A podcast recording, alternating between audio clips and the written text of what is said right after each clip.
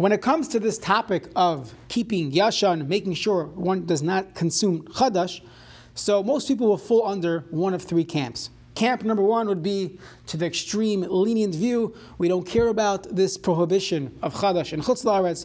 We rely primarily on the Bach and the other acharetim that we spent time learning, that the custom is we, we, not, we are not concerned for chadash and chutz la'aretz, and therefore I couldn't care less whether my product is yashan or not. That would be camp number one, and there's not much to do on a day-to-day basis because you don't care. Camp number two would be those that are the extreme opposite.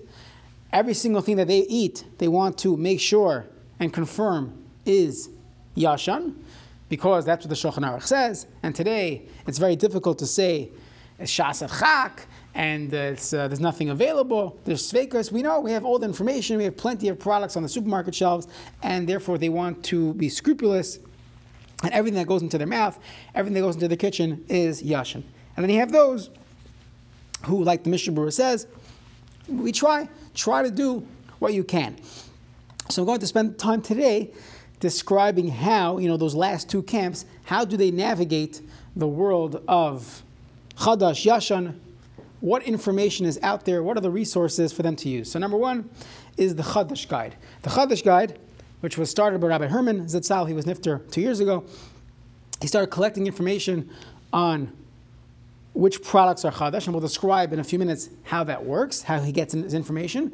But that's a very thick, encyclopedic guide with lists of ingredients, lists of products, so that would be one resource for Chadash. More recently, people put together a website, an excellent website, yashan dot com. There are updates, email updates, WhatsApps, chats, and uh, Q, F A Qs, all types of resources available to help you navigate the yashan scene. They will tell you, you could type in pasta, and it will tell you which pasta brand is yashan this year. Now, where do they get this information from? So there are several ways that they could confirm that a product is yashan. The easiest way is if the new, let's say in America, if the new grain, if the spring pro, uh, crop, spring wheat, oats, barley, if they have not been harvested yet, so up until the time of harvest, everything in the market is yashan. That means anything that was produced before those cutoff dates is automatically going to be yashan. So for example, oats, the, the harvest of oats began a week or two ago. It takes time for that to come to the market. So if you have oats that you know was packaged before August first, there is no way that that product is chadash. So eventually they'll have a very specific time, a more exact date. It might not be August first, it might be August seventh, it might be August tenth, whatever it is, but they might have a package day where they'll, they'll say anything produced before this date is definitely yashan, because the new har- they did not harvest the new crop yet. Now, when they start harvesting, it's not a perfect science because every state they harvest differently at different times based on the rain, based on the farmer had a family simcha and he wasn't able to harvest. But there's an estimate of when generally the new harvest crop is now in the market. So that is cutoff date number one. Additionally, certain companies, they know from either the hashkacha, from the mashkiach, that they they are using winter wheat either throughout the entire year. So they could say, oh, this company only uses winter wheat, and the winter wheat is always going to be yashan. So this company flour, this all-purpose flour is always yashan. Or they could say, well, this company switched over from, from uh, twenty twenty wheat to twenty twenty-one wheat, and they did that in September. So they could have on their date in this uh, Yashan Guide, yashan dot com, that King Arthur Mills, whatever, switched over in September, so anything packaged before September first, that will be considered yashan.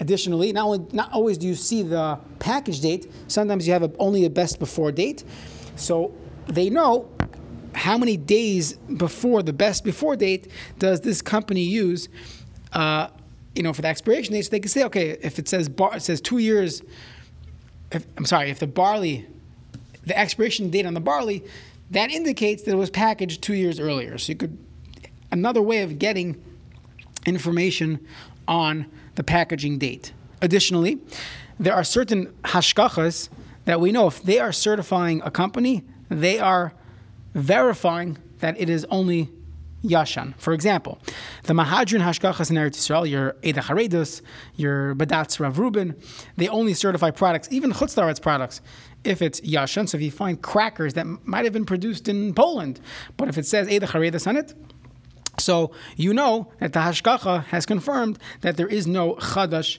in that product.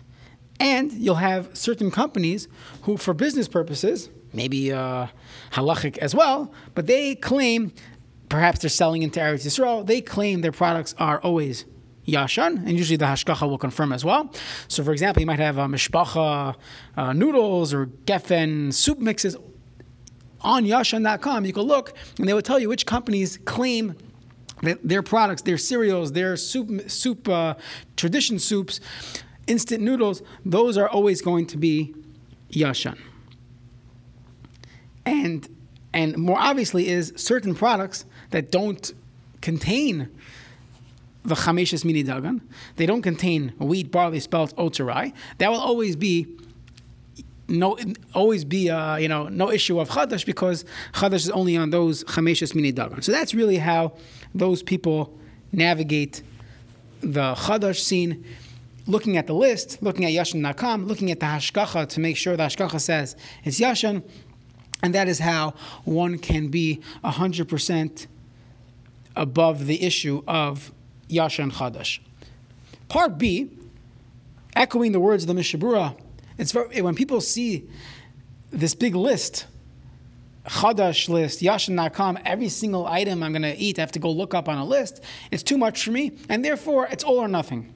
So the Mishnah Berurah says, don't do that. Don't view this issue as all or nothing. Try to be careful where you can. So where can you be careful that won't ruin your life? So first of all, as mentioned, the beginning of the harvest, the first grain that comes to market is oats, and that's only coming in August. So if you think about it, since Pesach, which is almost half a year, five months, we've collectively been all machmir on, on, uh, on yashan. So you have five months out of the year that you already have in, in a bag. Okay, so now that we have five months in the bag, so already machmir almost half a year. There are two other grains, two grains that are always yashan. Rye and spelt in America are always winter products.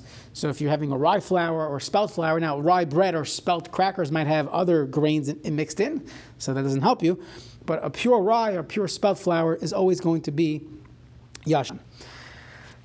Additionally, you could avoid this whole thing by only eating, you know, rice, corn, yeah, quinoa, chickpeas, you know, gluten-free. As long as you're not eating oats, you would not have an issue of of uh, of chadash. So let's go through the other three grains. So we spoke about rye and spelt. What about oats? So oats come to the market fairly quickly, and this might be something that perhaps you could stock up if you don't use too many oats or oatmeal. It lasts a year at least, so you could stock up on baking oats, on oatmeal.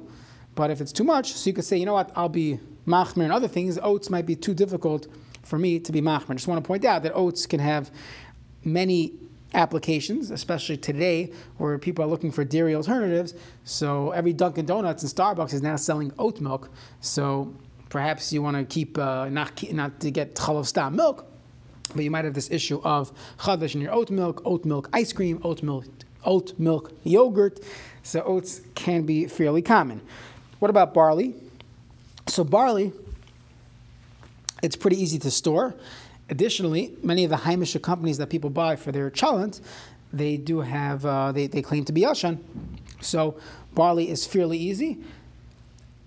Now barley is sold as barley itself, as pearled barley, but they do produce a very important product called malt, and malt could be used in many different items.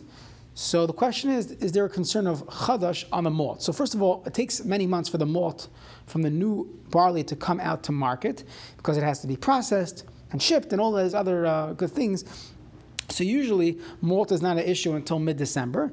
And the way uh, the paiskim differentiate between the uses in malt is like this, that if malt is being used in a flour, so let's say you find an all-purpose or, or a bread flour that contains malt in it or malted barley, so the reason why they put that there is that malted barley contains enzymes, and the enzymes, when water is mixed with the flour, it breaks down the flour, and it helps expedite the rising process with the with the yeast. So there's only a small amount of malt put in put in there. It would be batel, and it's it's min be she'en amino. It's malted barley in wheat flour, and halachically one does not have to be concerned for the malt in the flour. However, let's say you have a malt cup, which is a Midwest ice cream uh, treat, where the significant amount of malt in it, where you have uh, pretzels that contain a, a malt sweetener, where it's there for taste. So then there would be more of a concern as far as chadash, uh, but only you know mid-December or you know late in the year. So you already have nine months out of the year where you're good to go. So one could say, okay, I'll be machmir up until uh, January, but afterwards, you know. I, uh, I I don't have a choice.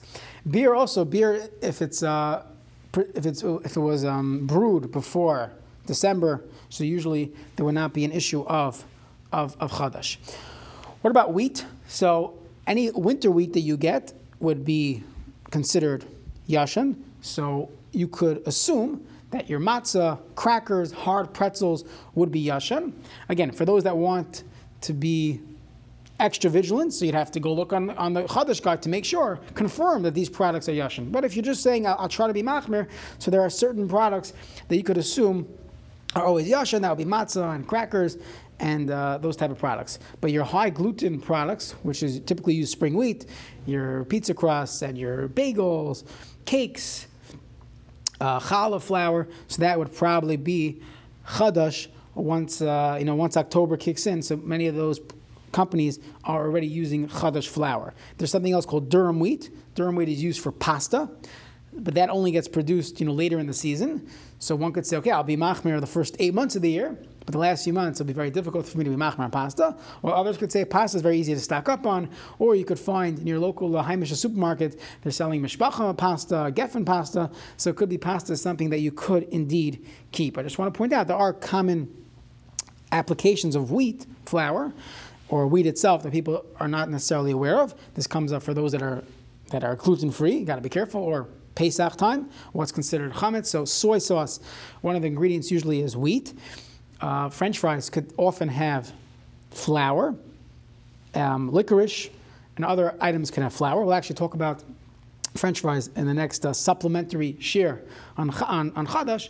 But, the, but there are concerns for wheat beyond actual flour. So a person in this second camp could say, you know what, I'll be machmir where I, where I can. If I could uh, avoid it, I'll avoid it. When there's available, when there's yashan available, I'll purchase it. If I'm going out to eat and to, and to bother the waiter, if the fries are yashan, if the breadcrumbs on the schnitzel is yashan, could be that's too much. Say nachanami. A person could say, I'll be machmir where I can. When I'm shopping, when I'm stocking up for the year, when I'm going on my big uh, Costco shopping spree, I'll try to purchase things that I know are free of the issue of chadash. But overall, it's good to be aware of where the issues are, where the issues are not. So when a person is saying, I could be machmir where I can, so you'll have an educated guide of what to purchase.